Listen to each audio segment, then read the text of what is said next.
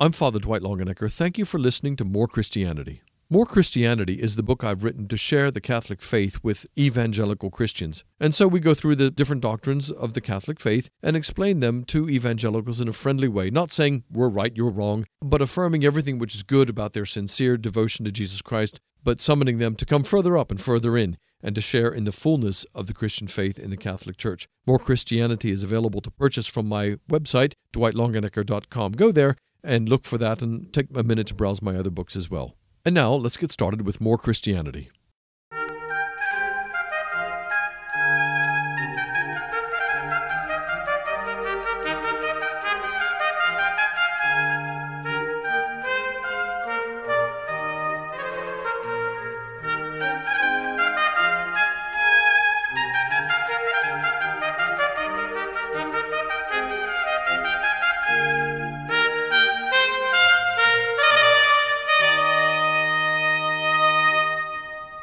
Welcome to More Christianity. I'm Father Dwight Longenecker. This is the program where we explore the fullness of the Christian faith in the Catholic Church. We come on week by week with a different guest. It's really simple. We just talk to them about their life, about their ministry, their apostolate, maybe their conversion story, what they're doing to promote the Catholic faith and the fullness of the Catholic faith and all its many different facets here on our program, More Christianity. So we welcome you again this week. Today, my guest is Simcha Fisher. Simcha is a blogger. You're the mother of, what, nine children, I believe? I am the mother of nine children, and I, I do write about them. Yes. And, and you write about your family life, along with a lot of other issues as well. And it's always a hilarious read. It's always rumbustious. I enjoyed your post for April Fool's Day when you were saying that you'd actually passed away because, and it was all because of the hassles of, of a family of uh, 11 people, all the events before 7 a.m., one of them being, what, I think the cat's tail getting stuck in the peanut butter jar or something like that. And yeah, so, we um, blame the animals for that kind of thing. so anyway, welcome to More Christianity, Simcha Fisher. Thank you so much for having me on. Now, Simcha, in addition to having nine children, and what are their ages? They spread from what, uh, teenagers to toddlers? Yep, one is going to be 16 in a couple of days, and the youngest one just turned two a couple of months ago.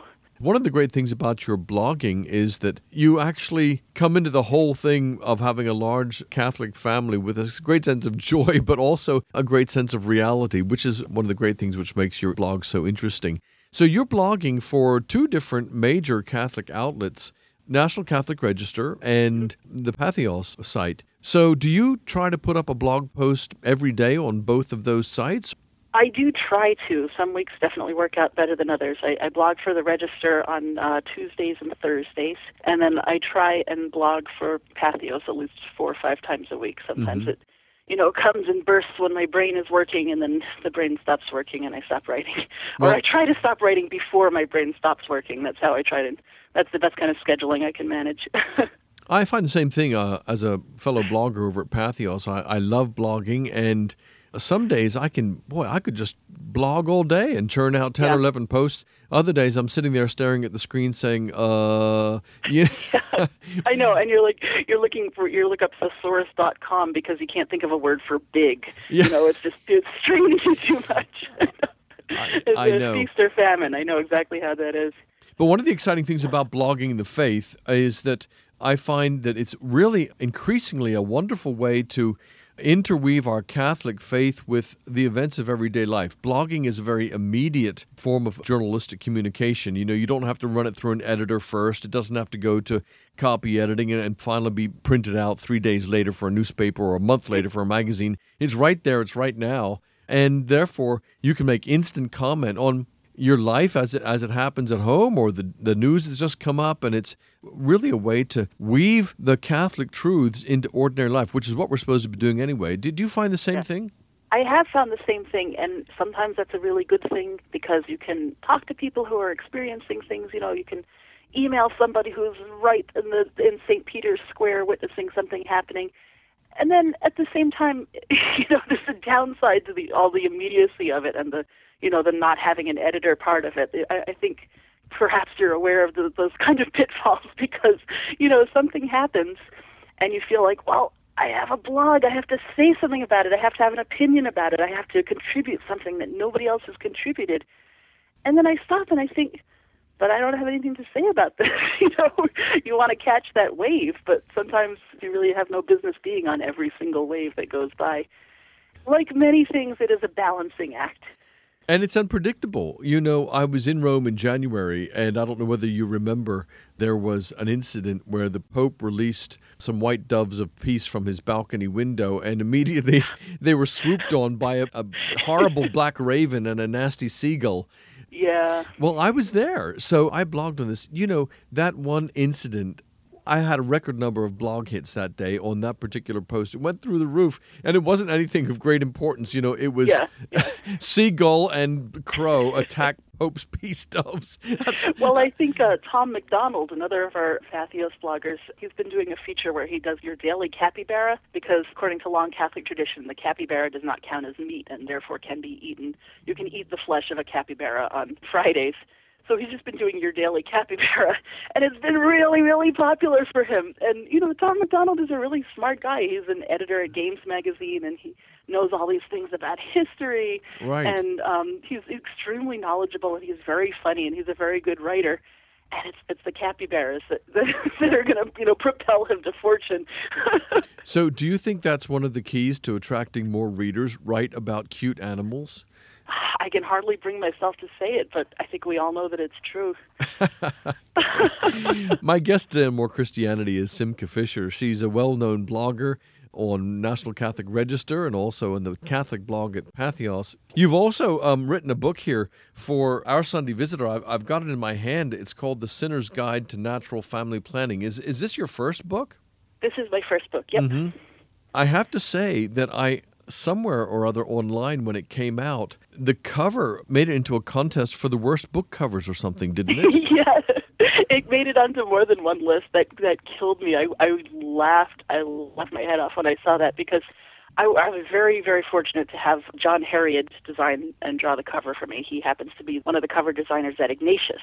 He's also my sister's husband's brother, which is why he very kindly offered to do the cover for me. And when I was talking to him about it, my idea for the cover was that it ought to be a sort of filter to help people decide whether or not they want to buy the book. Because I thought if they don't like the cover, they're not going to like the book. And what I wanted to avoid most of all was to have yet another natural family planning book that had what I call pink flower syndrome. Right. I don't know how many natural family planning books cross your desk, but a lot of them have pink flowers on them. Your approach to natural family planning is called The Sinner's Guide to Natural Family Planning by Simcha Fisher, published by Our Sunday Visitor. And on the front is a couple who are obviously unclothed and they're kneeling on either side of a confessional. And I can see there's the serpent. It's kind of like Adam and Eve in the confessional. I should say for our more scrupulous listeners that uh, while we can see that the couple are unclothed, there's nothing indecent about the cover. But it is actually very funny and is very tongue in cheek and captures the, the tone of your book because you're writing about natural family planning and doing so not in a sentimental or a sappy or an overly pious way, but in a very uh, bread and butter, nuts and bolts, down to earth way. So, um, right. I've enjoyed the book so far, and it's it's uh, going to be good to talk about it a little bit further. You're listening to More Christianity today. I'm Father Dwight Longenecker. I invite you to go and visit my blog, Standing on My Head. Jump over and visit my website, dwightlongenecker.com. You can browse my books. You can listen to archived radio programs of More Christianity by connecting through to the links. You can also browse my books and, and be in touch. Simcha, with nine children, what are your most memorable moments when it's announced to the already existing brood that mommy's going to have a baby? To them, it's just a normal thing that happens. It's something that, like, oh, of course you're going to have another baby. Why would you not have another baby? At least to the older ones, it's something that just happens as a matter of routine. And they have some friends who don't have babies in the family or, you know, have never held a baby or something like that. And to them, it's just the strangest, saddest thing in the world. It's as if somebody said, "I don't have a pillow and a blanket on my bed." like, what? Right. What kind of way is that to live? You know, why don't you have a baby? So, I think that's the nicest way to have it for it to be a completely routine thing. Right, so they take it for granted that this is what happens in families is is that babies come along and there's lots of brothers and sisters. What is the actual mix with your nine children? I have seven girls and two boys. The two boys are next to each other and they're in the middle. So you've got two princes in the middle of all the princesses. it's more Planet of the Apes than Prince and Princesses. Is it? But And the boys are the boys in kind of survival mode, right? Back to back, boys. We've got to fight fight our side here. definitely, definitely. and I remember when I had the three girls, and then I have one boy, and that was different, you know. And I thought, oh, okay, see, this is what having a boy is like, and I'm sort of discovering new things all the time. Then I had another boy, and they were pretty close together in age, and I found myself when the two of them were playing together, I would find myself constantly saying, "Hey, don't do that to." Oh, he likes it. Hey, don't do. Oh, he likes it. it was just amazing to me. Like, why are you enjoying beating each other over the head? Like, oh well, I guess it's okay. I'm not going to interfere because you're both laughing. But Yeah, it's still they- kind of a constant mystery to me. It's a joyful uh, thing to see the children and see each one of them in their in their unique personalities develop and grow. And my kids are now in high school, college age, and they continue to be a great joy. I, I can remember people saying, "Oh, you got teenagers coming up. Ho ho, you're you're going to regret ever having kids because of that." You know, I'm saying, what are you talking about? I love being with my children at, uh, in their teenage years and their younger years. Now they're as, as they're reaching early adult adulthood. Of course, you've had moments that are trying and difficult, but it's been a joy all along. I should say, in, in case listeners are unfamiliar with my situation, in talking about my children, I am actually a married Catholic priest. I'm a former Anglican priest and uh, was ordained to the Catholic priesthood under the pastoral provision for former Anglicans uh, with permission given by Pope Benedict. So, uh, in case there are Catholic listeners out there who are unfamiliar with me, Father Dwight Longenecker, and my story, I wanted to inform you about that so that you wouldn't be writing to your bishop saying, Do you know there's a person who's pretending to be a Catholic priest out there and he says he's married? right on the radio. Yeah, he's even on the radio on EWTN. Simcha, I want to talk now for a little bit about uh, natural family planning and your book and, and some of the objections uh, and some of the difficulties. I'm going to play the devil's advocate a little bit just to get the conversation going.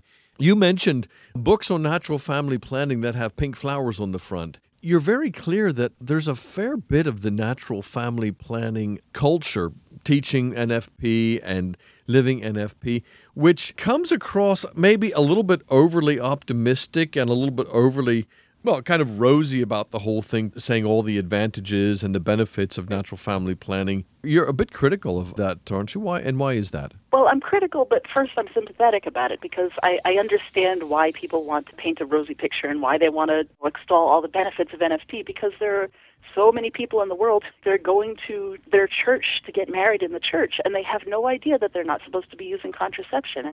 Half of them are living together, or more than half of them are living together, and they've never heard any alternative before.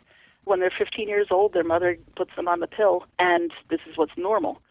So when they come to the class and they have their, you know, 45 minutes or whatever to teach them about the church's teaching about sexuality, they're going to say, okay, there's this thing called NFP and it's really great, and these are all the wonderful things that will happen to it. Okay, we'll see you next week. You know, Yes. so I understand. I totally understand why they want to present a rosy picture about it. But the reason that I'm critical about it is because that's just simply not the full picture. And a lot of the time, what happens is that people hear about it and they say, wow, that sounds great. We're going to have increased communication and we will learn to respect each other and it's going to be really easy and our bodies are going to work perfectly and we will never even have to worry about getting divorced because there's such a low rate of divorce among NFP using couples. And then they get married and they have some reason to put off having a baby and they try using NFP and there are no pink flowers in sight. Right. You know, it's one sinner married to another sinner and they're strangely enough encountering difficulties when they try and follow the church's teaching. And oftentimes, this turns them off natural family planning altogether, and sometimes it even turns them off Catholicism altogether. They're so bitter and angry about it, and they feel like they've been lied to, and in some cases, they actually have been lied to. And I've heard people saying that their NFP instructor told them, oh, you're only going to have to abstain four days out of the month or something like that. And they've employed all these horrible mathematical tricks to make it seem like, well, if you assume this and you assume that, and then you average out this and that, for most couples, it's more than four days a month that they're going to have to abstain. It just doesn't always work out that well. It's just not always that easy. And this is what I really talk about in my book, especially the third section of my book really deals with the sort of emotional and psychological nitty gritty of NFP. And I make the case that it's not even necessarily just the flat out abstaining and having to control your sexual urges that is really hard, but the how to live with each other while you're doing that and how to figure out having a relationship with each other while you're abstaining or while you're not abstaining or how are you supposed to behave when you are married but you are abstaining and there's all these things that people really do have to figure out. They have to talk about it with somebody and oftentimes they don't know anybody else who uses natural family planning. Their parents didn't use it or don't want to talk about it. And all they're left with is the it's marriage building.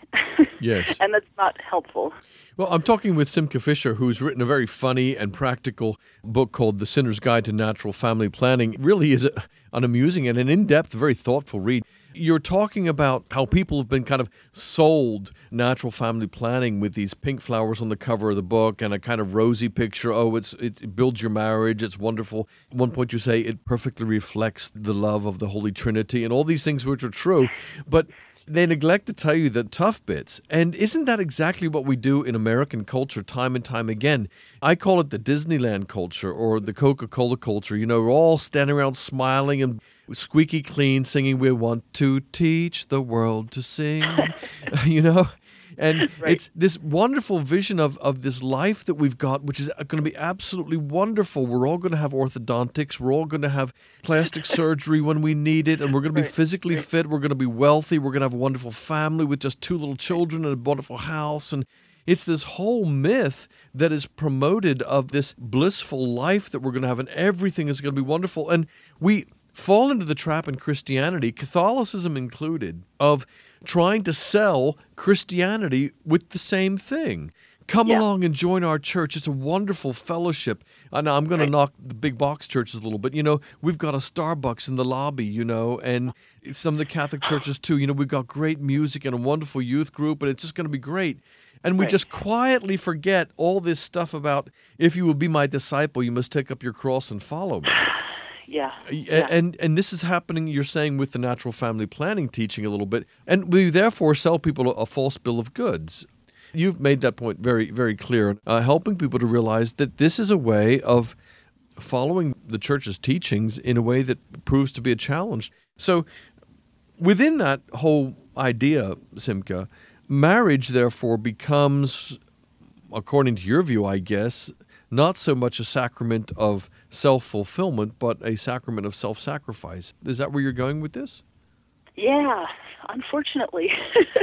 I mean, unfortunately, but also very fortunately, because when you talk about this Disney mentality where people are trying to sell this idea of what your life will be like, what your marriage will be like, what your sex life will be like, there's two problems with that point of view. Number one is that it's not attainable. It's not going to happen. 99% of the population are just not going to have that life. And the other more serious problem is that why would you want that kind of life? Because yes. Not only is it not going to happen, but it's something that you shouldn't even want. Yeah, Disney Disneyland is a nice place to visit for a day, but you don't want to live yeah, there. Yeah, why would you want to live there? I was just reading a account by somebody who had a job working inside one of the giant costumes. He was the Beast from Beauty and the Beast or something. You know, it was 175 pounds of fur. He's walking around with it. It's 92 degrees out. On a know? July afternoon in Florida. Yeah. yeah. I'm going to steal that, Simcha. That is a great yeah, metaphor. You can have you that know? one.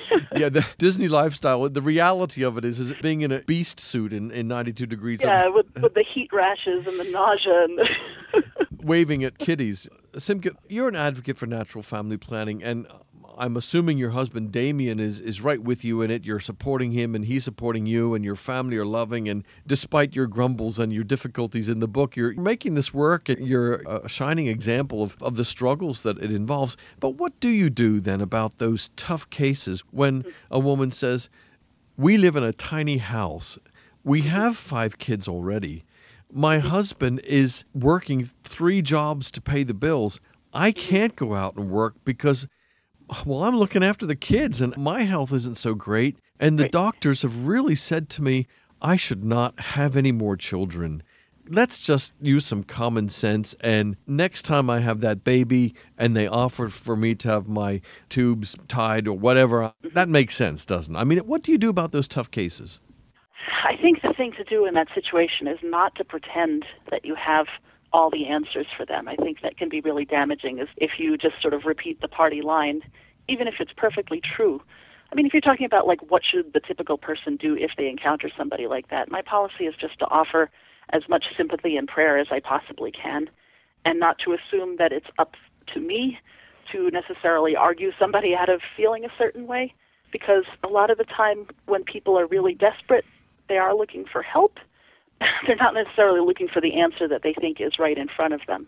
I see your point, and certainly as a Catholic priest, if people come to me with these tough cases, sometimes they're actually saying to me, not in so many words, but they're saying, Father, I want your permission to be sterilized. I want you right. to tell me right. it's okay to use artificial contraception.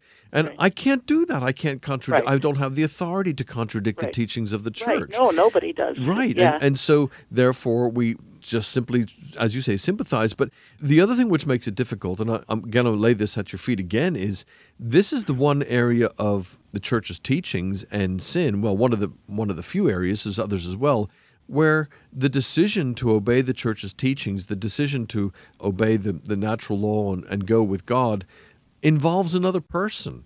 And some yeah. of the most difficult choices are where one of the spouses wants to be open to life, right. wants to have a you know just as many children as God gives, as as people mm-hmm. say, and the other partner is saying, "No way, Jose! I didn't bargain for all this." Sometimes people come to natural family planning after they're already married and they didn't right. discuss it beforehand. How do you right. deal with that?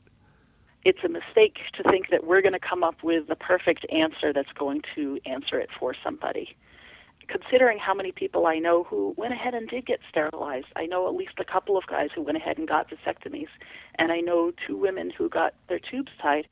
And after a couple of years, the Holy Spirit opened their hearts and they went and got it surgically reversed. Mm-hmm. And they went on to have more children. So I think that the key is to recognize that God is the one who has the power to change people's hearts. And God is the one who has the power to make people hear the things that He wants them to hear. And obviously, we have to be strong and we have to be courageous when these questions are put to us. And we can't just give the easy answer and we can't just give no answer and we can't just, you know, kick the can down the road and, and, and pass it off to somebody else. But I think that when somebody comes to us with these questions, I always pray first. I always, always pray first. And I say, don't let me worry about what I'm saying. You worry about what I'm saying. This is what I say to God. You know, I say, this is between this lady and you, and I'm just going to stand in the middle, and I need you to pass through me in some way, and I don't need to know about it. Just do what you need to do, and then I just do my best. Right. And, you know, and I don't even remember what I say a lot of the time, but sometimes people will come back and say, you said just the right thing. And i think wow great what was it? I need to write that down you know? But it wasn't me saying it and it wasn't them hearing it. It was the holy spirit. Well that's in the promise in the gospels. Ask the spirit and he will give you the words to speak when you when you need them. And it's a promise that i've i've claimed and, and had come true very many times. I'm father dwight longenecker. You're listening to more christianity Today, my guest is Simcha Fisher. She's a blogger at National Catholic Register and Patheos Catholic Channel, and also the author of The Sinner's Guide to Natural Family Planning. She's the mother of nine children, and so she speaks from authority about this particular issue in church life. Simcha, the struggle to live a faithful Catholic life uh, with natural family planning and within Catholic marriage is uh, part of the great struggle of following the Lord Jesus Christ.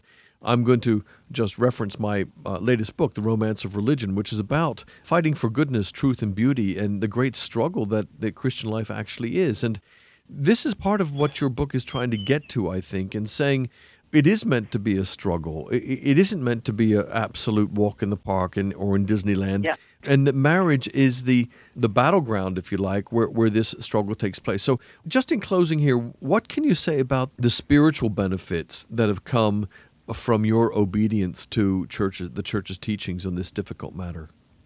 I think the biggest thing that I've learned is that it's it's not all about me, and that has been the biggest relief of my life, as well as being the most difficult lesson of my life. And it's something that I have to learn over and over again.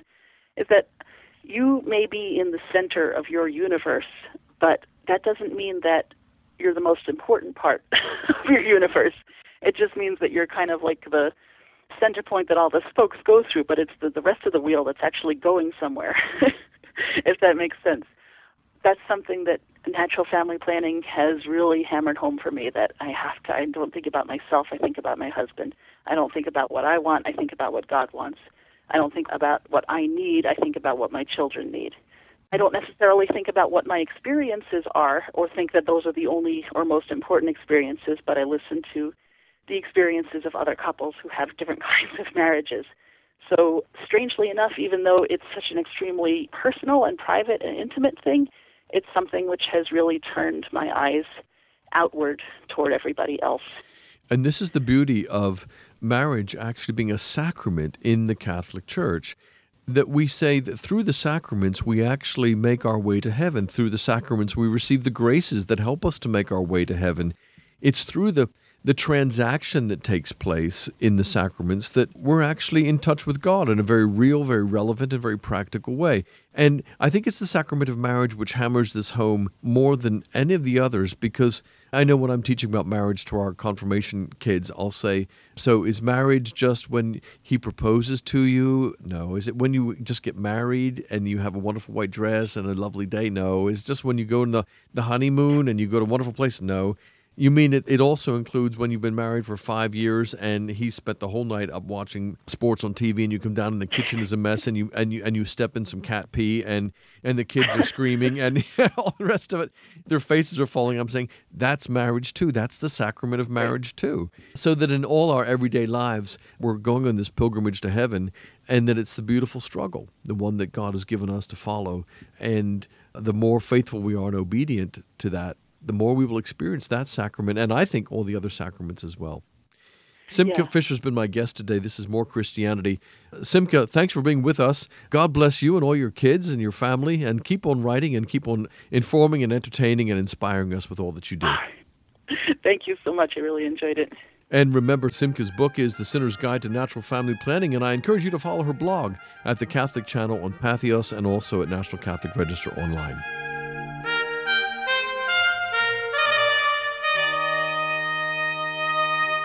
I want to draw your attention to my latest book, The Romance of Religion. The Romance of Religion is published by Thomas Nelson, and it's available at all good booksellers, also through Amazon and through my website, dwightlongenecker.com. In The Romance of Religion, I'm using the word romance not like falling in love and giving your beloved chocolates on Valentine's Day, but instead we're talking about romance as the great story, the hero's adventure. And it explores our Christian faith in terms of the great adventure. It goes right back through the Old Testament, the New Testament, and uses those stories and shows how all the great heroes of the faith have stepped out and gone on the great journey to the promised land. Pick it up and share it with others. The Romance of Religion.